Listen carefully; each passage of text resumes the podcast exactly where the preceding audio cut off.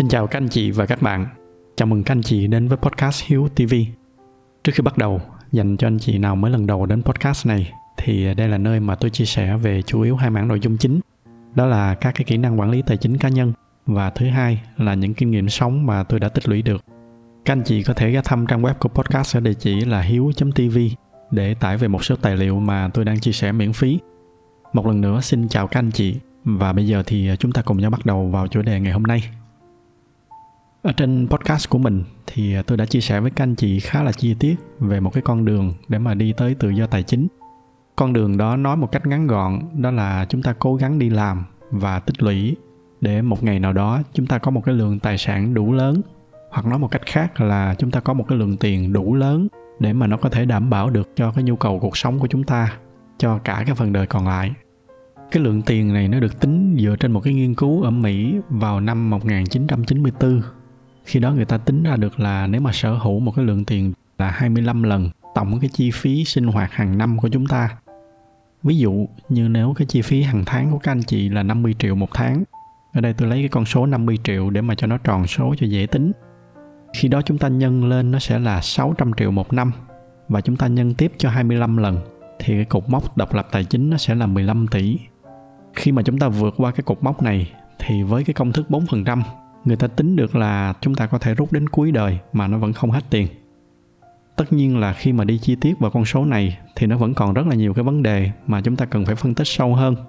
Ví dụ như là cái tuổi nghỉ hưu khi đó là bao nhiêu, rồi à, cái tỷ lệ lạm phát ở mức nào và cái mức đầu tư của chúng ta ra sao. Nhưng trong đa số trường hợp, nó được hầu hết mọi người đồng ý là có thể dùng để mà làm một cái cột mốc, để mà xác định cái mức độc lập tài chính. Và xa hơn nữa là cái tự do tài chính khi đó chúng ta được hoàn toàn yên tâm để mà tập trung sống cái cuộc đời theo ý của mình, mà không có phải lo nghĩ gì tới cái khía cạnh tiền bạc nữa. Chúng ta có thể chọn làm bất kỳ thứ gì mà nó hoàn toàn dựa trên cái sự yêu thích và những cái ý nghĩa mà nó tạo ra cho cuộc sống của chúng ta. Tiền bạc khi đó thì nó không còn đóng cái vai trò quá quan trọng ở trong những cái quyết định của chúng ta nữa. Trong cái loạt bài về tự do tài chính, tôi có chia sẻ với các anh chị một cái con đường để tới được cái cột mốc độc lập tài chính này. Tuy nhiên, con đường này nó có một cái khuyết điểm đó là bởi vì cái cột mốc độc lập tài chính này, nó là một cái con số khá là lớn. Do đó, cái hành trình này là một cái hành trình rất là dài hơi. Đôi khi là nó kéo dài tới 10 năm, thậm chí là hơn. Trong suốt cái khoảng thời gian rất dài đó, nó đòi hỏi chúng ta phải nỗ lực và có cái sự kiên trì. Và đây cũng chính là cái điều mà nó làm cho rất là ít người đi được đến trọn vẹn cái hành trình này. Khi mà cố gắng một tháng hay là một năm thì có thể là có rất là nhiều người làm được nhưng mà để mà giữ được cái sự kiên trì và cái sự cố gắng trong 10 năm, 15 năm thì rất là hiếm người có thể làm được. Nhưng mà may mắn đây không phải là cái con đường duy nhất. Chúng ta vẫn còn một cái con đường nữa để có thể đến được một cái phiên bản khác của tự do tài chính. Và trong tập ngày hôm nay tôi sẽ chia sẻ với các anh chị con đường đó. Cái phiên bản này nó không phải là một cái phiên bản trọn vẹn như là cái phiên bản mà chúng ta đã biết từ trước tới giờ. Nhưng khi mà chúng ta xét đến cái gốc rễ của khái niệm tự do tài chính thì về cơ bản nó cũng đáp ứng được cho chúng ta những cái yêu cầu để mà nó trả lại tự do cho chúng ta được sống cái cuộc đời của mình, mà không còn bị cái sự chi phối của tiền bạc nữa. Để có được cái việc này thì chúng ta phải làm sao để mà những gì mà chúng ta làm nó không còn ảnh hưởng đến thu nhập của chúng ta nữa? Hoặc nói một cách khác đơn giản hơn là chúng ta phải làm sao để mà kể cả không làm gì đi nữa thì chúng ta vẫn có đủ tiền để sống và cái câu hỏi tiếp theo đó là, vậy thì làm sao để mà có được cái trạng thái đó? Ở cái con đường đầu tiên thì cái câu trả lời đó là chúng ta phải có một cái khoản tích lũy đủ lớn để chính cái khoản tích lũy đó nó sẽ chu cấp cho cái phần đời còn lại của chúng ta. Đó là cách thứ nhất. Cách thứ hai, nó chính là xuất phát từ những cái nguồn thu nhập thụ động.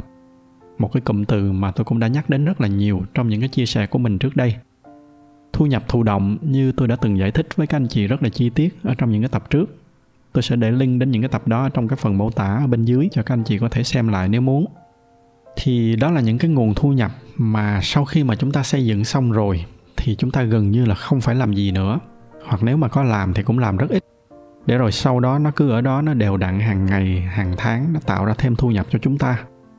Bây giờ chúng ta quay trở lại cái ví dụ lúc nãy về cái con số 50 triệu một tháng chúng ta lấy cái ví dụ đó là cái nhu cầu cuộc sống của chúng ta. Thì với cái cách thứ nhất như tôi đã nói để mà đảm bảo được cái mức sống này thì chúng ta phải có một cái tích lũy được là 15 tỷ.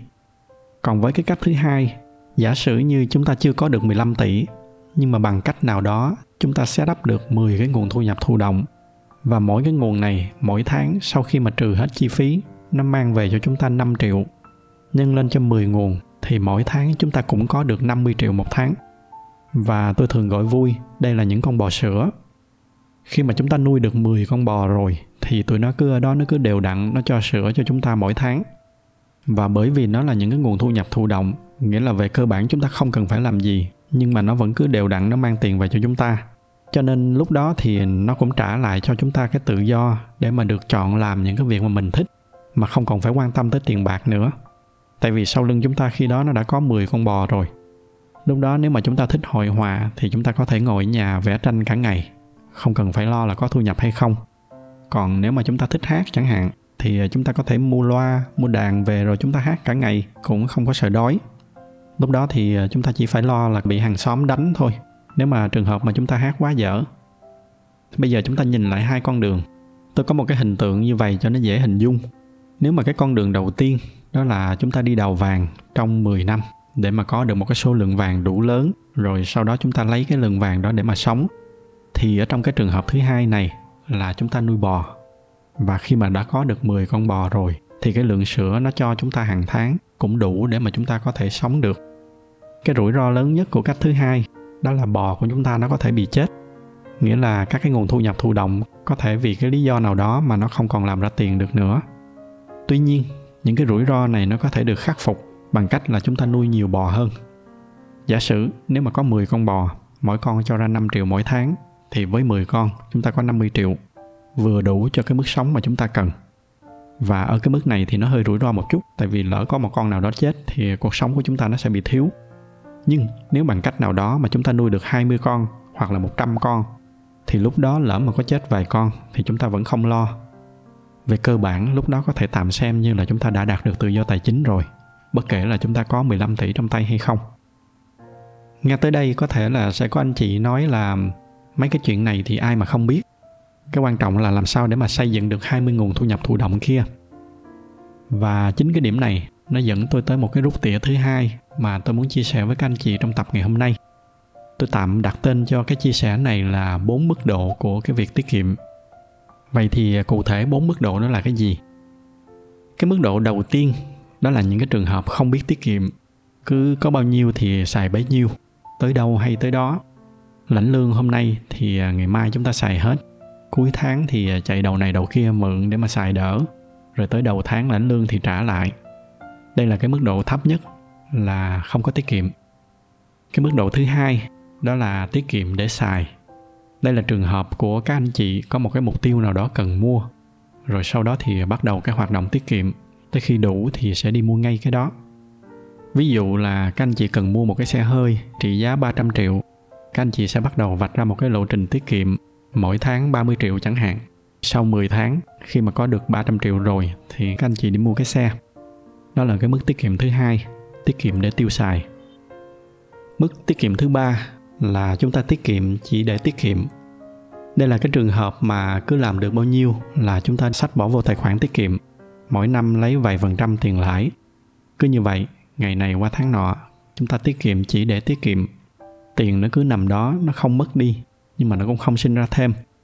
Nhưng mà thật ra thì đó chỉ là ở trên bề mặt. Còn thực tế khi mà làm như vậy thì tiền của các anh chị nó đang dần dần nó bị mất đi. Chính là bởi vì cái yếu tố lạm phát cái sự mất giá của đồng tiền. Ví dụ lãi suất ngân hàng mà các anh chị gửi là 5% mỗi năm, nhưng mà giả sử lạm phát là 7% thì thật ra là mỗi năm cứ để tiền ở đó là các anh chị đang mất đi 2%. Tôi cũng đã có một cái bài chia sẻ rất là chi tiết về cái chủ đề lạm phát này rồi. Các anh chị có thể xem lại tại cái link ở bên dưới. Đó là cái mức tiết kiệm thứ ba, tiết kiệm chỉ để tiết kiệm. Và cả ba cái mức tiết kiệm này nó đều là những cái cách mà chúng ta không nên làm nó là cách mà đại đa số những người nghèo và những người trung lưu đang làm những người nghèo là những người ở cái mức số 1 hoàn toàn không có ý thức tiết kiệm hoặc là có thể họ có, nhưng mà bởi vì cuộc sống quá là khó khăn, không đủ để mà trang trải, cho nên họ phải chạy ăn từng bữa, không thể tiết kiệm được. Cách số 3 tiết kiệm chỉ mà để tiết kiệm, và đặc biệt là cái cách số 2 tiết kiệm để tiêu xài, là cách mà đại đa số cái tầng lớp trung lưu đang thực hiện. Và chắc hẳn là chúng ta đã nghe đâu đó một lần cái câu nói là những người giàu thì họ càng ngày càng giàu hơn, còn những người nghèo thì họ càng ngày càng nghèo hơn. Vậy thì lý do là do đâu? Tại sao người giàu họ lại càng ngày càng giàu hơn. Nó xuất phát từ một cái điểm khác biệt rất là căn bản, chính là cái cách tiết kiệm thứ tư, đó là người giàu họ tiết kiệm để đầu tư. Người giàu họ không tiết kiệm chỉ để tiết kiệm, họ cũng không tiết kiệm để tiêu xài. Có thể là các anh chị thấy là họ mua cái này, cái kia, nhưng mà thật ra, những cái gì mà họ mua, nó chỉ chiếm một cái tỷ lệ vô cùng nhỏ so với những cái gì mà họ đang đầu tư. Và nếu mà chúng ta muốn đến được tự do tài chính thì cái cách duy nhất đó là chúng ta phải học theo cái cách làm của họ, tiết kiệm để đầu tư. Có một cái sai lầm rất là phổ biến, đó là người ta nghĩ là phải thật giàu thì mới có thể đầu tư được. Tuy nhiên cái suy nghĩ này nó không đúng. Chút nữa tôi sẽ nói rõ cái ý này hơn. Một cái sai lầm phổ biến khác, đó là người ta nghĩ là đầu tư nó chỉ dành cho những người phải thật giỏi, phải có đầu óc chiến lược xuất chúng, có kỹ năng điều hành và quản lý nhân sự giỏi thì mới có thể đầu tư được. Nhưng mà nó cũng không phải vậy khi mà nghĩ như vậy là các anh chị đang nghĩ về cái việc đầu tư theo cái kiểu là lập công ty để mà điều hành một cái doanh nghiệp. Nhưng mà ngoài cái cách đầu tư đó thì còn rất là nhiều những cái cách đầu tư khác. Ví dụ như là các anh chị có thể đơn giản là mua một cái mảnh đất rồi xây nhà trọ cho thuê. Thì lúc đó các anh chị chỉ cần tìm hiểu kỹ cái nhu cầu của cái khu vực đó. Ví dụ như là xem có nhiều công nhân hay không, cái đoạn đường đi lại nó có tiện hay không, rồi cái cách quản lý thu chi hàng tháng như thế nào đây đều là những cái kỹ năng không quá phức tạp, mà thậm chí là các anh chị có thể giao cho một cái người nào đó mà mình tin tưởng để họ quản lý giùm, chứ chúng ta cũng không cần phải trực tiếp quản lý nữa. Hoặc là chúng ta có thể làm cái dịch vụ giặt ủi chẳng hạn. Hoặc là ngày xưa thì à, chúng ta mua những cái máy photocopy về rồi thuê người vận hành. Tôi không chắc là bây giờ thì người ta có còn cái nhu cầu photocopy hay không, nhưng mà dịch vụ giặt ủi thì chắc chắn là lúc nào cũng cần nhưng mà dù sao đi nữa thì những cái ý tưởng đó nó cũng chỉ là những cái ví dụ để các anh chị thấy là có rất là nhiều thứ mà nó không có đòi hỏi chúng ta phải là một cái người quá xuất chúng hay là có quá nhiều tiền để mà bắt đầu. Và cứ như vậy, các anh chị cứ tính cái bài toán thu chi hàng tháng, rồi những cái chi phí khấu hao. Chỉ cần tính được những cái bài tính đơn giản như vậy thì chúng ta có thể cơ bản là bắt đầu nuôi bò được rồi.